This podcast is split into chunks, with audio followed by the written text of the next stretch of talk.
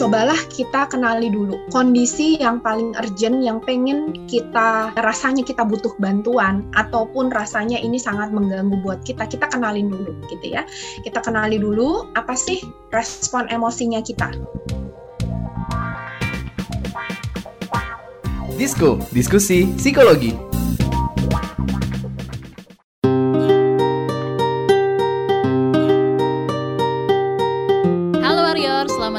Kembali di podcast Disco Diskusi Psikologi Persembahan Into the Light Indonesia. Hapus stigma, peduli sesama, sayangi jiwa. Gimana kabar kamu Warriors? Mudah-mudahan selalu dalam keadaan yang sehat dan bahagia. Jangan lupa jaga kesehatan terus. Dan kali ini gue siarannya nggak sendirian lagi nih Warriors. Ada seseorang yang nemenin gue seperti lampu dia berpijar Cil. Ada Bijar yang Halo, gue di podcast semuanya. ini. Halo, kenalin gue penyiar magang di sini. Wah bisa aja nih. Gimana nama Bijar? Nama gue Bijar. Jadi sebenarnya gue pernah ngisi sekali di sini. Kalau misalnya kalian ngikutin podcast ini, cuman karena satu dan lain hal dikat. Tapi by the way kita mau ngomongin apa nih Naomi ini di sini nih? Nah ini eh, mau ngomongin masa lalu tapi pas masa kecil. Waduh. Nah ini masa pasti Wizard melewati masa kecil Iya, dong, iya nggak langsung gede. Iya. Eh, lo setuju nggak sih kalau masa kecil itu adalah masa yang paling indah? Pokoknya kayaknya eh, semua tuh nggak ada bebannya gitu. Ya setara sama masa SMA lah ya. Kalau buat oh, jadi levelnya sama kayak masa SMA Iya, semuanya tuh. Iya. Tapi kalau memori yang paling lo inget itu pas masih kecil apaan? Gue member yang paling ingat waktu masih kecil itu ketika gue ngumpul di lapangan sama anak-anak seumuran gue tanpa harus kabar-kabaran dulu di sore-sore terus langsung Oke. main. Main galaksin main bola gitu. Oh. kalau lu sendiri ada gak sih memori-memori masa kecil gitu? Ya memori masa kecil banyak ya. Saking banyaknya itu yang paling gue inget adalah Pas lagi sama kakak gue. Itu itu seru banget. Kenapa? Karena kakak gue tuh sayang banget sama gue Sampai dia tuh gendong gue untuk beli Barbie. Waduh. Itu serius. Itu ke mall ya memang gak terlalu jauh sih. Cuma itu buat gue nggak bisa dilupain sih. Itu tuh buat gue sih seru aja gitu ya. Tapi ada juga beberapa orang yang malah justru maaf ya punya kejadian yang buruk di masa kecilnya gitu. Dan buat dia tuh jadi trauma sampai dia dewasa. Tapi kalau lu punya trauma pas masih kecil nggak? Eh, gua nggak tahu bisa disebut trauma atau enggak Hmm. tapi sampai sekarang gue takut banget sama serangga. Oh serangga. iya. Kalau gue takutnya sama secinta. waduh kenapa tuh takut sama serangga? nggak tahu gue kayak geli aja gitu dulu waktu masih kecil setiap kali ngeliat serangga pasti gue selalu jatuh ngejedak palanya kena di belakang gitu Oh iya. kejedak Waduh. Tapi ya itu setiap orang pasti punya trauma lah ya, hampir punya trauma. Mm-mm. Tapi gimana kalau trauma yang kita punya itu berasalnya dari keluarga atau eh, di masa kecil? Nah ngomongin soal trauma di podcast Disco kali ini kita bakal ngebahas tentang gimana caranya berdamai dengan trauma masa kecil. Dan di sini kita udah kedatangan seorang psikolog yang bakal ngebantu menjelaskan seputar trauma masa kecil itu. Ada Kaela. Halo, apa kabar halo Kaela? Kaela halo Mbak Naomi dan Bijar Halo. Well Warriors, Kaela atau Gisela Tani Pratiwi adalah seorang psikolog klinis yang saat ini lagi berpraktik sementara secara online ya kak ya Di Pulih Ya. at the Peak, Yayasan Pulih dan Psycoach Human Integra Nah selain Kaela ada siapa lagi nih Bizar? di sini ada Devan juga halo Devan Halo, Hai, Devan ini adalah seorang mahasiswa jurusan kedokteran di sebuah universitas swasta di Jakarta dan juga merupakan seorang survivor yang sudah bisa berdamai dengan masa kecilnya. menarik sekali ya Nah kita ke Devan dulu ya Devan boleh gak sih diceritain awal mulanya gimana kamu eh, bisa punya trauma itu sendiri? Em, kalau trauma itu, kalau misalkan saya ya memahaminya trauma itu kan luka batin membekas, ya. bisa tahunan, puluhan tahun. Kalau trauma sendiri kan bisa disebabkan banyak hal gitu kan. Kalau saya sendiri dulu pas kecil gitu ya, saya tinggal di rumah sama orang tua saya gitu. Ya, saya eh, mengalami eh, namanya kekerasan fisik dan kekerasan emosional selama bertahun-tahun sampai saya SMA. Sekarang saya sudah kuliah. Jadi berhentinya waktu itu saat SMA. Nah, awal mulanya, awal mulanya kan em, sebagai anak kecil ya, sebagai, sebagai anak kecil gitu ya. Waktu itu mulainya itu nggak tanggung-tanggung bukan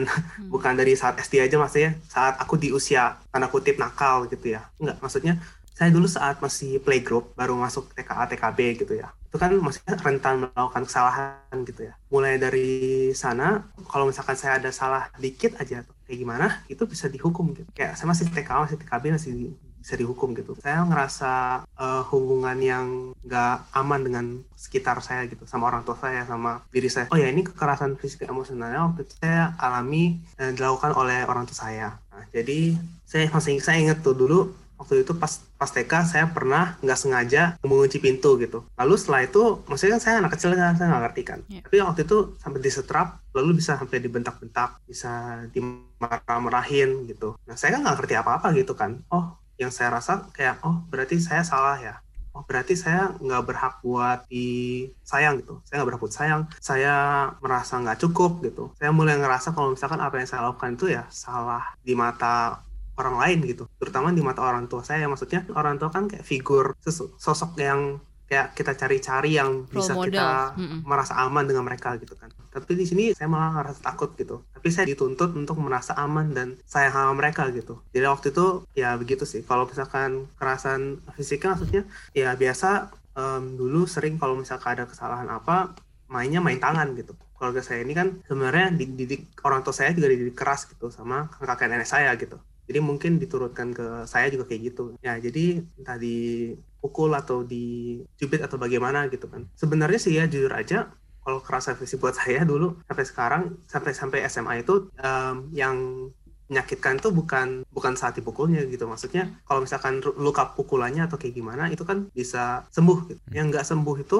rasa sakit di hati aku yang setiap kali aku dipukul gitu. Rasanya di- seperti kalau misalkan kita berharap mereka selama ini harusnya melindungi saya membuat saya merasa aman katanya enggak gitu. Kayak merasa betrayed dan jadi bingung sebenarnya sih. Jadi mereka bilang mereka sayang saya gitu kan. Mereka Hmm. bilang mereka sayang saya tapi mereka nyakitin saya gitu. Jadi saya jadi bingung. Jadi sayang itu kalau misalkan orang itu nyakitin saya gitu. Nah itu tuh bisa itu tuh ada dampaknya juga sendiri ke kehidupan saya nantinya gitu. Nah, i- saat itu- SMA atau sekarang gitu. Nah itu apa ya? a- akhirnya dampak yang lu rasakan setelah mengalami kejadian itu buat sekarang tuh gimana? Apakah lu punya cara lain tentang menilai orang? Bagaimana lu bersosialisasi dengan teman-teman lu selanjutnya? Apakah lu akhirnya jadi punya trust issue gitu? Jadi gimana Van? Nah, jadi semua trauma yang saya alami ini, respon saya terhadap itu, itu tuh kebanyakan, sebagian besar itu tuh malah jadi destruktif buat saya gitu. Malah jadi suatu hal yang buruk entah untuk diri saya sendiri dan untuk hubungan saya dengan orang lain gitu. Jadi saya ngerasa sih ya, secara yang paling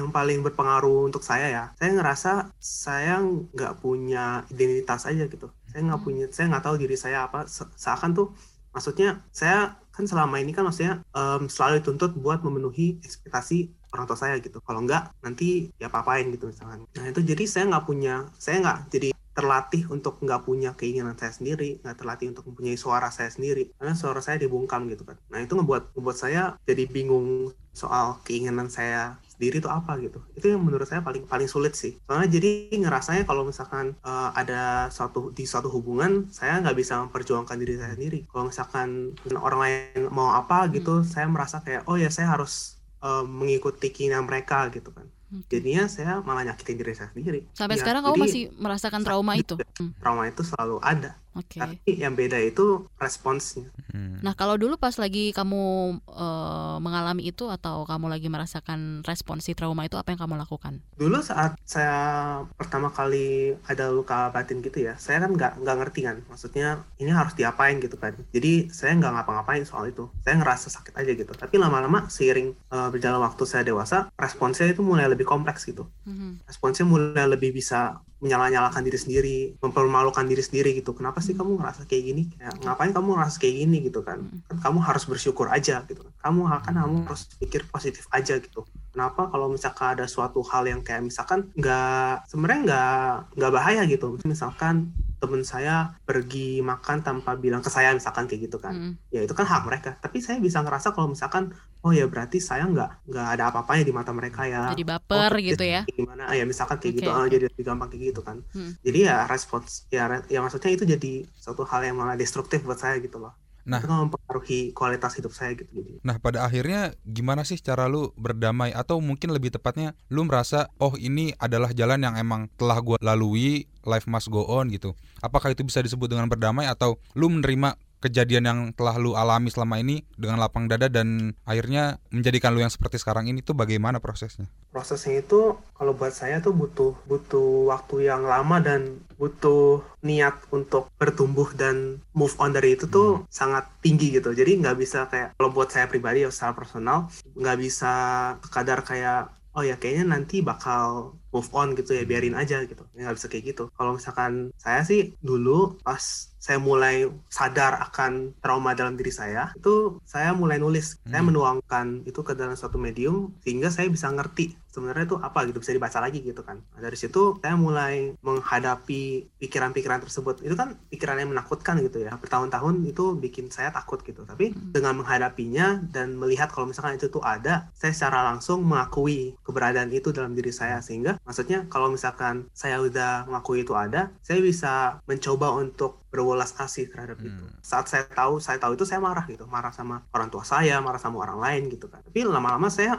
mulai mikir lagi gitu kenapa saya harus saya udah trauma sekarang saya masih harus marah-marah lagi. Tapi lama-lama saya belajar kalau misalkan perasaan yang ada apa pun itu perasa- semua perasaan yang muncul itu pasti ada alasannya tersendiri pasti ada maknanya tersendiri gitu kan. Jadi saya mulai menerima banyak hal dibanding saya selama ini cuman menyalah-nyalahkan atau merasa malu sama perasaan saya sendiri gitu. Nah, cara untuk saya eh, untuk pulih itu ya eh, daripada dua-dua misalkan ada suatu trauma yang saya rasakan. Nah, daripada saya bereaksi, hmm, bereaksi dan akhirnya berlarut gitu. Saya mulai mencoba untuk merespon. Antara antara saya merespon dengan oh ya kamu ngerasa kayak gini ya? Coba kita lihat lagi ya. Nanti eh, coba kita lihat lagi lihat lagi ya. Em, kenapa kamu bisa ngerasa seperti itu ada lagi apa sih sebenarnya yang kamu butuhkan gitu apa yang saya ngomong ke diri saya sendiri ya apa sih yang kamu butuhkan gitu aku tahu kamu ngerasa sedih dan sekarang apa yang kamu butuhkan apa yang kamu butuhkan untuk move on dan bisa berdamai sama hal tersebut dibanding saya malah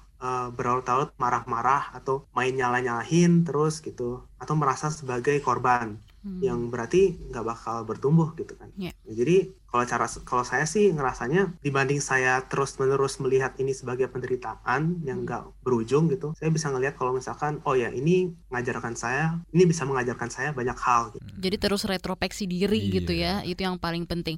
Nah, kita mau ke Kaela nih, kita mau tanya sama Kaela. Kaela, apa aja sih dampak dari trauma masa kecil ini? Ya, eh, Mbak Naomi, eh, Bijar, dan juga tentu saja Devan, thank you banget bahwa eh, hari ini sudah banyak sharing dengan kita dan itu suatu perjalanan yang sangat tidak mudah, namun eh, banyak sekali pembelajaran gitu ya. Tadi saya juga mendengarkan banyak banget hal-hal yang sangat bisa kita highlight gitu ya. Nah, dampak dari trauma masa kecil seperti yang kita lihat dari kisahnya Devan tadi itu sangat eh, diperlihatkan bahwa uh, ketika uh, seseorang mengalami peristiwa yang traumatis gitu ya uh, yaitu peristiwa yang sangat mengguncang diri seseorang baik secara psikologis membahayakan secara psikologis maupun secara fisik gitu ya itu akan kemudian diserap oleh tubuh kita gitu oleh diri kita terutama juga bagian otak yang juga mempengaruhi keseluruhan mekanisme tubuh kita baik secara biologis maupun secara psikologis terutama. Dan betul uh, banyak sekali dari pembelajaran kasus seperti yang Devan tadi uh, ungkapkan gitu ya bahwa kekerasan fisik mungkin uh, lukanya akan mudah sembuh istilahnya ya lebih mudah sembuh. Tapi dibandingkan adalah luka batin atau kondisi traumatis dampak-dampak yang tadi sudah di uh, apa jabarkan contohnya gitu ya oleh Devan itu akan uh, long lasting bisa dibilang seperti itu. Jika memang tidak diproses secara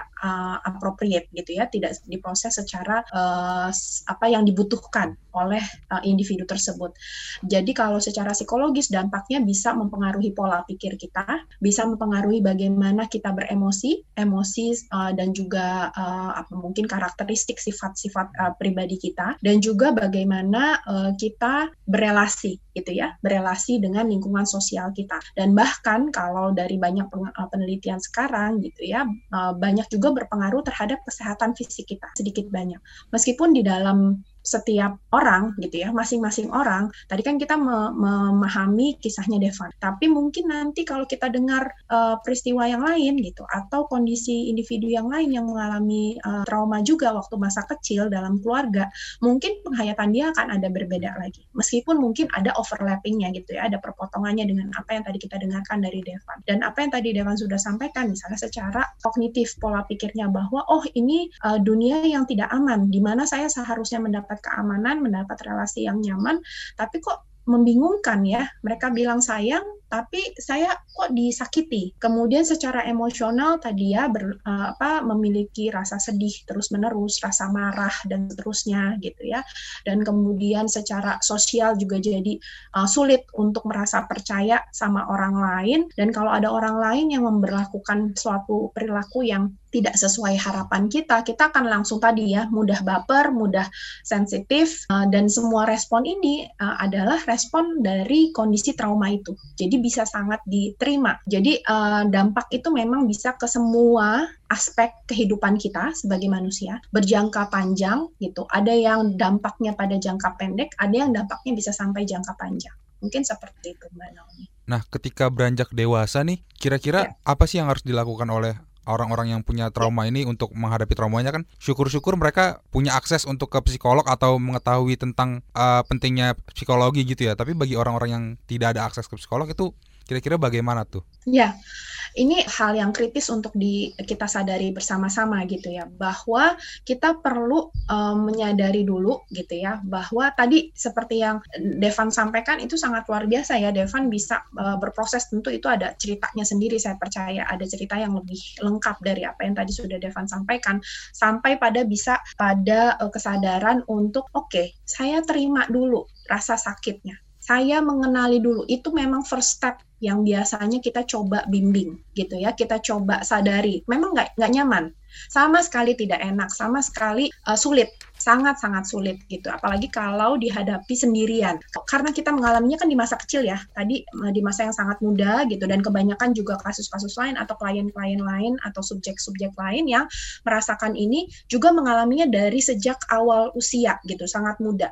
Di mana usia muda itu kan harusnya mendapat keamanan. Jadi secara tugas perkembangan secara psikologis di usia lima tahun ke bawah terutama adalah masa-masa di mana anak seharusnya menjalin relasi yang aman kelekatan emosional yang hangat. Nah, ketika di situ tidak di terpenuhi secara konsisten, secara ajak gitu ya. Nah, itu kemudian bisa beranjak ke berbagai macam masalah sesudahnya. Dan kalau itu terus dibawa dan tidak ada salah satu sumber lain, jadi misalnya nih orang tua nih yang mengakibatkan situasi yang nggak nyaman ini, atau tadi sudah melakukan kekerasan. Nah kalau selain orang tua si anak ini uh, bisa juga dia mendapatkan sumber rasa aman dari pihak yang lain. Misalnya dia punya kakaknya, punya pengasuhnya, punya tante, om, nenek, kakek siapa pun itu gitu ya. Itu juga akan jadi uh, apa sumber salah satu resourcesnya dia. Jadi cobalah kita kenali dulu kondisi yang paling urgent yang pengen kita uh, apa namanya rasanya kita butuh bantuan ataupun rasanya ini sangat mengganggu buat kita kita kenalin dulu gitu ya kita kenali dulu apa sih respon emosinya kita waktu kita mengalami atau kita mengingat tentang itu. Misalnya nih, memori di mana uh, ayah atau ibu saya mengata-ngatai saya dengan kalimat tertentu. Misalnya kamu bodoh, misalnya katakan gitu ya. Itu terngiang terus sama saya, itu dampak emosinya apa ke saya?